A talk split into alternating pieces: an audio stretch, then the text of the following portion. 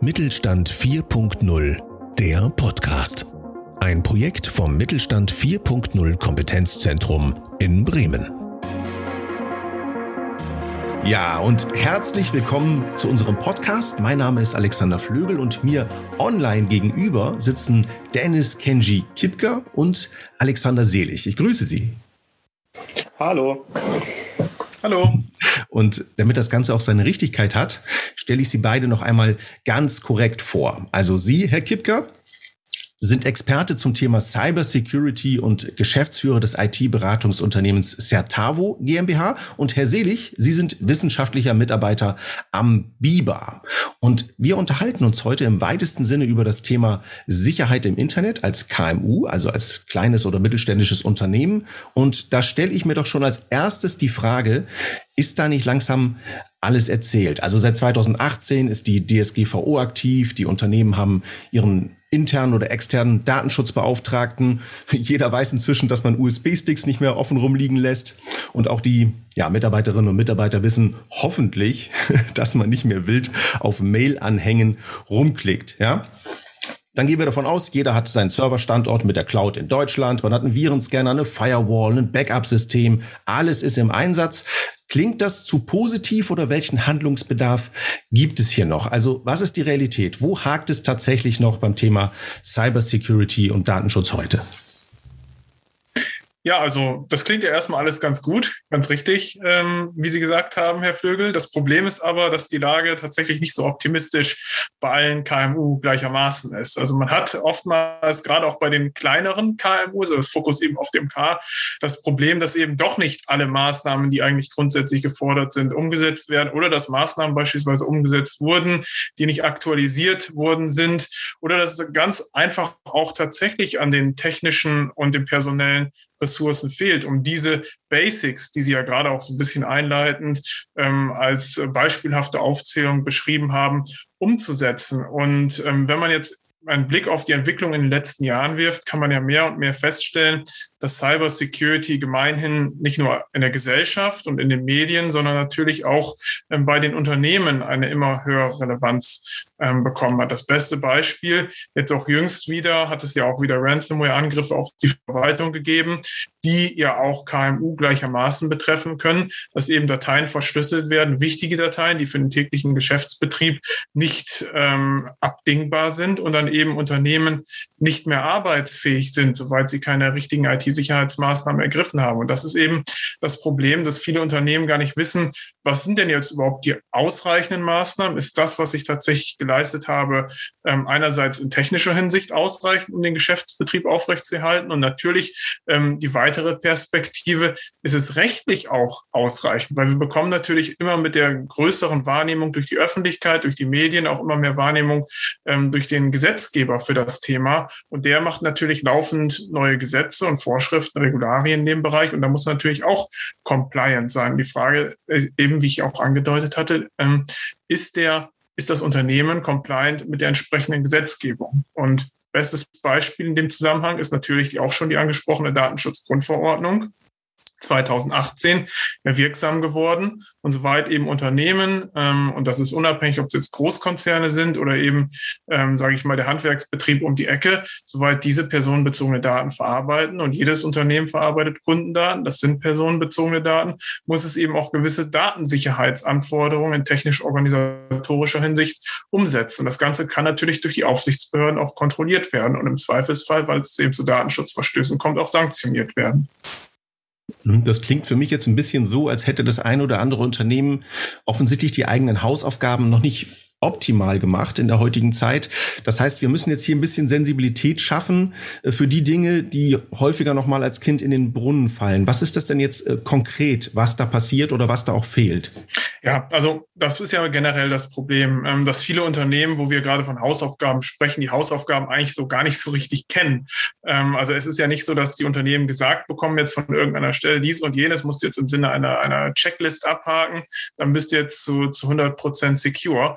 Das Problem ist in der Hinsicht, dass auch die Gesetze natürlich Anforderungen stellen. Es kommt immer auch darauf an, in welcher Branche, in welchem Segment arbeitet mein Unternehmen, wie groß ist mein Unternehmen denn jetzt tatsächlich, also wie viele Mitarbeiter sind beispielsweise täglich damit beauftragt, Daten zu verarbeiten.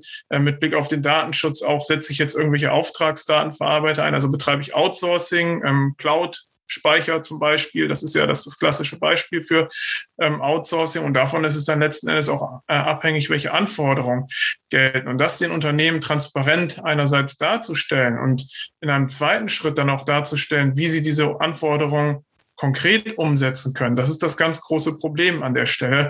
Und da gibt es eben jetzt auch noch nicht die gängige Allgemeinlösung, dass man sich irgendwie eine Software runterlädt, die das dann alles für einen erledigt, oder irgendein Buch liest, wo dann eben alles ganz einfach drinsteht. Wenn es ja denn so einfach wäre und sich auch schnell und kostengünstig umsetzen würde, dann würden wir heute natürlich auch nicht miteinander sprechen.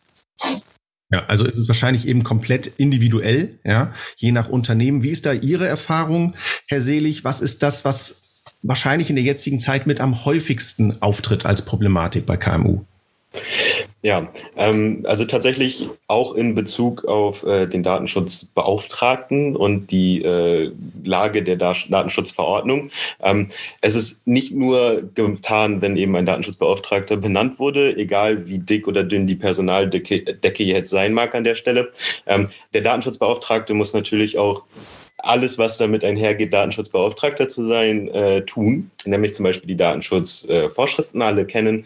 Er ist entsprechend also der Ansprechpartner für diese Themen im Unternehmen, hat aber dabei zusätzlich eben noch seinen Job zu tun.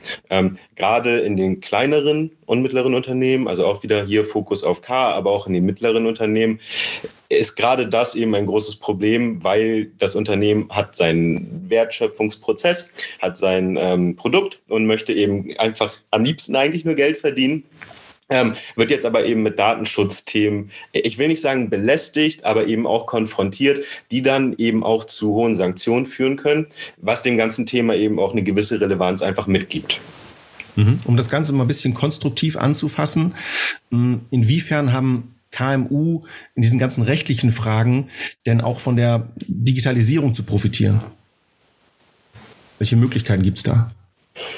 Ja, erstmal, dieses Thema ist älter als man meint. Also gerade auch in Rechtsfragen wissensbasierte Systeme einzusetzen, da haben sich schon ITler in den 60er, 70ern oder auch 90er Jahren mit auseinandergesetzt. Das Ganze gestaltet sich allerdings schwieriger, als man das meint als Laie, weil ein sehr berühmter und bekannter Satz von Juristen einfach ist, dass es darauf ankommt. Und mit dieser Fallunterscheidung, situativen Fallunterscheidung, sind die meisten wissensbasierten Systeme, sage ich mal ganz platt, heute noch überfordert. Mhm. Herr Kipker, kommen wir nochmal zu dem Thema Compliance. Sie haben es am Anfang direkt schon angedeutet, und wenn wir hier mal ein bisschen tiefer einsteigen, was bedeutet das erstmal eigentlich konkret und auch im rechtlichen Kontext? Ja, also Compliance ist vornehmlich kein juristischer Begriff. Das ist eher ein Begriff, der aus der Betriebswirtschaft kommt. Und jeder, denke ich, kann ja ein bisschen Englisch, bedeutet ja im Wesentlichen übersetzt Einhaltung von Bestimmungen, von Regelungen. Die Frage ist jetzt natürlich, welche Bestimmungen, welche Regelung, gerade wenn wir über das Thema Datensicherheit und IT-Sicherheit sprechen. Und da ist es tatsächlich so gewesen, es ist ja auch zu Beginn des Podcasts angeklungen, wir haben mehr und mehr Gesetze, untergesetzliche Regularien, also zum Beispiel Verordnungen in dem Bereich. Wir haben bestimmte technische Normen und Standards auf deutscher Ebene, auf europäischer Ebene, auf internationaler Ebene in dem Bereich. Und das ist jetzt letzten Endes alles, was die IT-Compliance oder auch die Security-Compliance ausmacht. Das heißt eben die Identifikation derjenigen Vorgaben, die jetzt für mich als Unternehmen in meinem speziellen Anwendungskontext überhaupt erstmal relevant sind, und dann das richtige Verständnis dieser Vorgaben. Also der Herr Selig hat es ja auch eben gerade gesagt, es kommt eben darauf an, wie man Rechtsvorschriften im Einzelnen auslegt. Man kann sie eben auch unterschiedlich verstehen. Und wenn ich diese Rechtsvorschrift richtig verstanden habe, sie dann in einem letzten Schritt umzusetzen. Das heißt, wenn man IT-Security-Compliance betreiben will, das richtig machen will, muss man letztlich in einem Dreischritt vorgehen. Also erstens Identifikation derjenigen Rechtsvorschriften, die für mich relevant sind. Zweitens richtige Interpretation der Rechtsvorschriften. Und drittens richtige Anwendung. Dann komme ich auch zu vernünftiger IT-Security-Compliance. Mhm. Was kann ein Unternehmen denn jetzt konkret tun? Normalerweise denke ich als Geschäftsführung, wenn ich mich jetzt in die Lage versetze, ich habe doch hier meinen Datenschutzbeauftragten, ob intern, extern, den haben wir 2018 eingesetzt und dann denke ich, ich bin safe, ja, weil ich mich ja eigentlich damit nicht weiter auseinandersetzen muss. Ja. Ich gehe davon aus, der Datenschutzbeauftragte 2018 ist ja doch eine Weile her, muss sich ja die ganze Zeit weiterbilden. Der muss ja die ganze Zeit am Puls der Zeit sein. Und wenn das jetzt ein interner ist, und da plaudere ich kurz ein bisschen aus dem Nähkästchen, ist nach unserer Erfahrung ist so, naja, dass ich tatsächlich eigentlich nicht weiterentwickelt wurde. Da stellt sich dann schon die Frage, darf ich ein YouTube-Video auf die Webseite einbetten oder nicht? Oder was muss ich dafür, wie verändern? Muss ich ein Vorschaubild davor schalten? Was auch immer. Also was eine vermeintlich einfache Frage ist, kann dann an sich schon nicht beantwortet werden. Also da scheint wirklich dann manchmal auch ja, vielleicht wirklich der aktuelle Stand nicht da zu sein. Wie ist da Ihre Erfahrung? Was kann man da zukünftig anders regeln oder auch hier auch Unternehmen an die Hand geben? Ja, also wir haben jetzt ja vom Datenschutzbeauftragten gesprochen. Man muss natürlich zwischen dem Datenschutz und der IT-Sicherheit differenzieren. Also man hat da, denkt notwendigerweise, weil die meiste Datenverarbeitung heutzutage digital ist, gewisse Überschneidungen drin, aber der Datenschutzbeauftragte hat eben in erster Linie die Funktion, die Einhaltung der Datenschutzvorschriften zu gewährleisten und auch natürlich damit einhergehend die technisch-organisatorischen Vorkehrungen zur Datensicherheit zu gewährleisten. Der Begriff des IT-Sicherheitsbeauftragten, der ist so ein bisschen weiter gefasst und dementsprechend ist es auch so, dass im Regelfall zumindest in einem Unternehmen IT-Sicherheitsverantwortlicher und Datenschutzbeauftragter nicht in derselben Funktion tätig sein sollten, also als Personeneinheit, weil es eben beispielsweise auch sein kann, dass jetzt bestimmte Protokolldaten oder IP-Adressen, was ja personenbezogene Daten durchaus sein können oder auch sind, zu Zwecken der IT-Sicherheit auszuwerten sind. Und das kollidiert natürlich, wenn man jetzt Datenschutzbeauftragte und IT-Sicherheitsverantwortliche und Personaleinheit hat. Das vielleicht schon mal vorab gesagt, aber das Problem generell, was Sie auch geschildert haben, lässt sich so ein bisschen auf beide übertragen. Also einmal natürlich die fehlende Fortbildung, die dann so ein bisschen fehlt. Und der Grund ist einfach, warum man so schnell nicht mehr up-to-date ist, dass sich die Gesetze da auch sehr schnell ändern. Und wenn man mal einen Blick auf diese ausklingende Legislaturperiode jetzt wirft, und glücklicherweise befinden wir uns mittlerweile auch in der parlamentarischen Sommerpause, dass keine neuen Gesetze im IT-Bereich gemacht werden können mehr aktuell, dann wird man feststellen, dass wir so eine Vielzahl von Gesetzen in den letzten Jahren bekommen haben, die eben IT-Regulierung betreffen. Spezialgesetze, allgemeine Gesetze mit unterschiedlichen Anwendungsbereichen, dass es streckenweise sogar unklar ist, wie die eben auszulegen sind im Einzelnen, dass das kein Unternehmen mehr im Einzelnen tatsächlich mehr leisten kann. Gerade eben das Problem bei internen Beauftragten, sage ich mal, also jetzt ungleich oder egal, ob es jetzt IT-Sicherheitsverantwortliche sind oder eben Datenschutzbeauftragte, dass eben diese entsprechenden Fortbildungsressourcen tatsächlich fehlen. Und meiner Meinung nach ist auch eine Fortbildung nicht unbedingt ausreichend. Also ich meine, in einer Fortbildung, da bekommt man bestimmte theoretische Kenntnisse, vielleicht noch anhand der einen oder anderen Praxisfälle dann eben gezeigt. Aber wir haben es ja auch eben auch schon besprochen, jeder Fall ist unterschiedlich, jeder Fall muss unterschiedlich bewertet werden. Und diese Möglichkeit des Umgangs mit Fällen, das wird ja nicht in Fortbildungen gelernt, die eben, selbst wenn sie 10 Sessions haben, unter diesem Gesichtspunkt noch völlig unzureichend sind. Und das ist eben an dieser Stelle gerade im KMU-Bereich das ganz große Problem, weil wir da eben auch zumeist nur eine Person haben, die das Ganze macht, vielleicht auch noch eben nur ein paar Stunden in der Woche darauf abgestellt ist und gar nicht die Zeit und die Ressourcen da vorhanden sind, um sich in eine vertiefte Praxis einzuarbeiten und eben auch Best Practices zu entwickeln. Und wenn natürlich diese Person vielleicht irgendwann mal das Unternehmen verlässt, das Know-how auch angemessen weiterzugeben. Das ist ja ein wichtiger Punkt, dass nicht nur ein paar Bücher im Regal stehen und irgendwie ein paar Excel-Tabellen und Worksheets vorhanden sind, sondern dass das Ganze eben auch ordnungsgemäß dokumentiert wurde und ein neuer Mitarbeiter entsprechend eingeführt wird. Und daran liegt das eben auch, dass es häufiger zu Datenschutzverstößen kommt oder gerade auch eben das Thema Security dann gerade im KMU-Bereich stiefmütterlich gehandhabt wird. Jetzt haben Sie gerade schon gesagt, die Weitergabe sogar an einen neuen Mitarbeiter, der dann diesen Bereich übernimmt, stelle ich mir ja extrem schwer vor. Ich würde ja fast denken, das ist eigentlich gar nicht machbar, gerade auch bei der Weiterentwicklung in diesem Bereich, auch der Cyber Security. Lassen Sie uns mal gucken, das noch anpassbarer zu machen und zu schauen, was sind denn dann die Lösungen? Ist dann tatsächlich dann die Lösung nur, in Anführungsstrichen nur, dass Externe die genaue Lage, das Unternehmen, die Situation analysieren und hier dann schauen, okay, wo gibt es Dinge noch nachzubessern oder auch neu zu implementieren, auch in Sachen Digitalisierung, Methoden, Technik? Ja, also ich glaube, da kommt es auch sehr stark auf den Stand des Unternehmens wirklich an. Also die Position beispielsweise des Datenschutzbeauftragten im Unternehmen ist nicht unbedingt die beliebteste. Die Leute müssen sich meist aus ihren eigenen Arbeitsbereichen herausbewegen, müssen sich mit irgendwelchen erstmal abstrakten gesetzlichen Regularien befassen. Und die meisten Leute, die eben auch nicht Jura studiert haben oder sich beruflich mit der Juristerei auseinandersetzen, haben sich ja bewusst meist auch dafür entschieden, das eben nicht zu tun.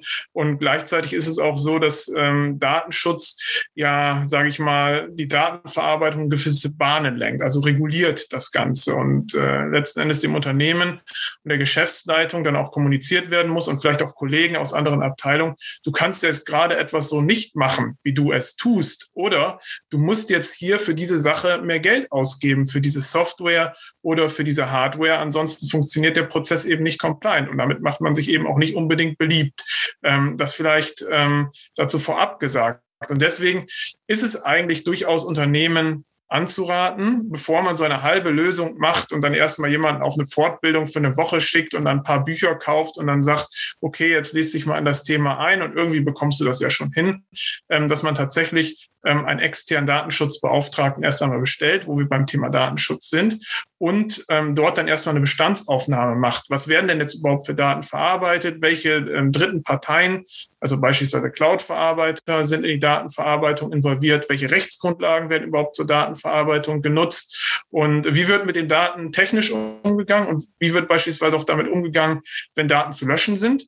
Oder wenn sich Kunden beschweren oder vielleicht auch Kunden Auskunft über Daten haben wollen. Das ist ja schon der erste Punkt. Also wenn irgendein Unternehmen angeschrieben wird von einem Kunden und der sagt, ich möchte sämtliche gespeicherten Daten jetzt abrufen, die hier wirklich vorhanden sind, dann sind wahrscheinlich viele KMU, könnte ich mir sehr gut vorstellen, erstmal auf dem falschen Fuß erwischt worden und müssen das Ganze dann manuell erstmal zusammensuchen, was ja kein Ding der Unmöglichkeit ist, aber was natürlich Arbeitszeit kostet und Arbeitszeit kostet letztlich Geld.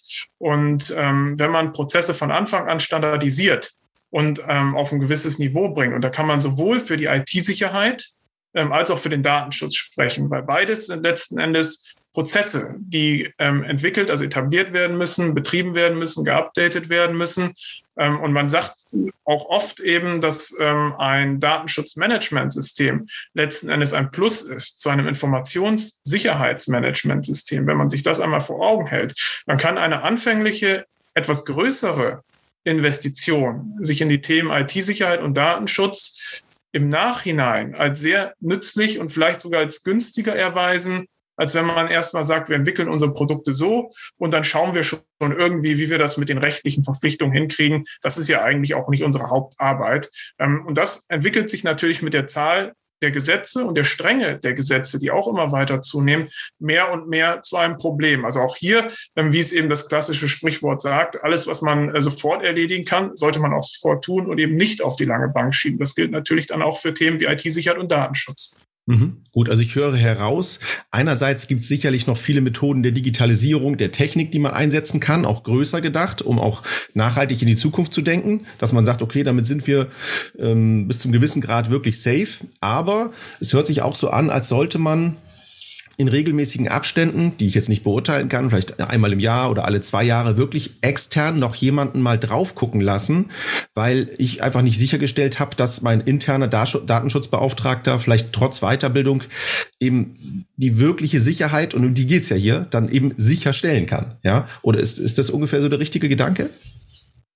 Ja, also die Aufgabe des externen Datenschutzbeauftragten ist ja gerade hin und wieder mal zu schauen, was kann man natürlich nicht generell sagen, welche Zeiträume das jetzt im Einzelnen sind, auf das Unternehmen zu gucken, welche Datenverarbeitungsvorgänge werden jetzt eigentlich betrieben, findet zum Beispiel eine Datenübermittlung ins nicht-europäische Ausland statt. Das ist ja momentan eine ganz große Fragestellung, soweit es um Datenübermittlung in die Vereinigten Staaten geht, wo ja eben der Angemessenheitsbeschluss, also die sogenannte Privacy Shield, den die US-Regierung mit der Europäischen Kommission ausgehandelt hatte, weggefallen ist. Und es wird oftmals auch so sein, dass der interne Datenschutzbeauftragte, wenn er gerade neu gestartet ist, sage ich mal, auch relativ viele Fragen haben wird. Und da macht es natürlich Sinn, nicht im Internet erstmal irgendwie wild zu suchen, sondern sich eines externen Sachverständigen zu bemühen, der natürlich auch nicht nur die Gesetze abstrakt kennt, sage ich mal, sondern sie auch in der Praxis regelmäßig anwenden kann. Und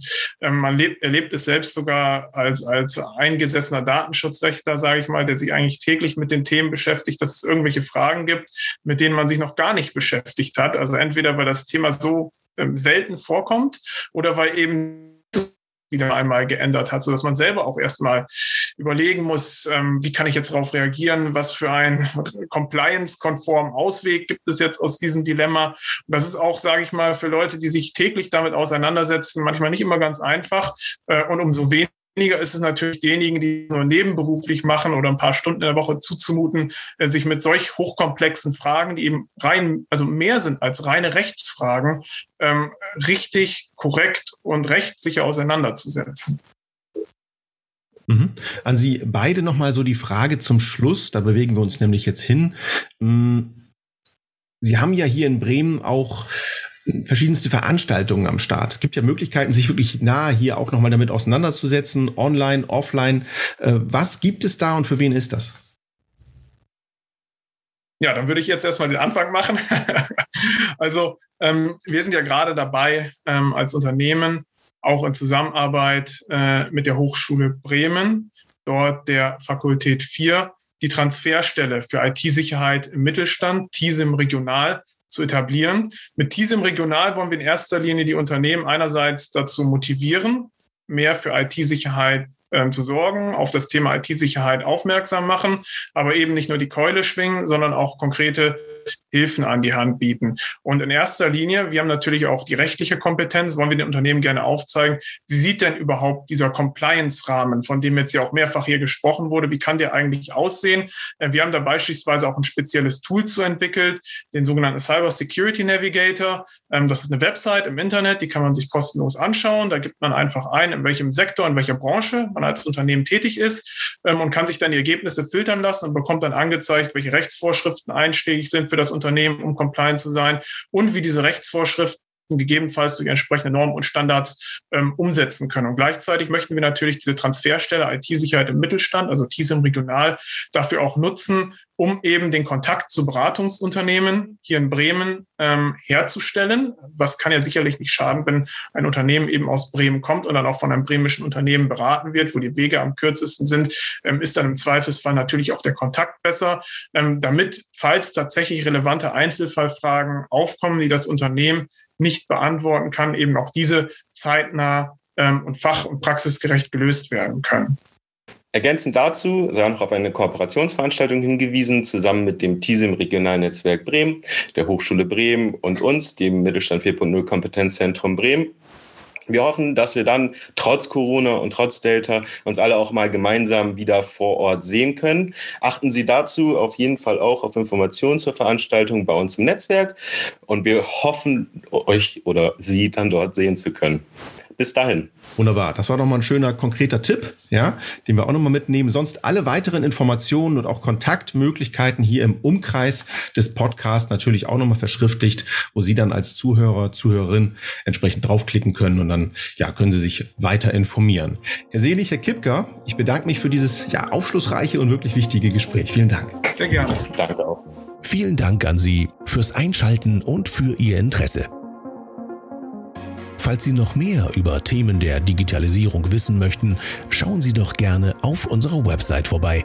Dort können Sie sich über unsere kostenfreien Angebote informieren. Sollten Sie darüber hinaus Fragen oder Anmerkungen zum Thema Digitalisierung oder zu diesem Podcast haben, kontaktieren Sie uns gerne telefonisch oder per E-Mail. Und wenn Ihnen der Podcast gefallen hat, freuen wir uns, Sie auch beim nächsten Mal begrüßen zu dürfen. Bis dahin wünschen wir Ihnen viel Erfolg bei Ihrem Digitalisierungsprojekt.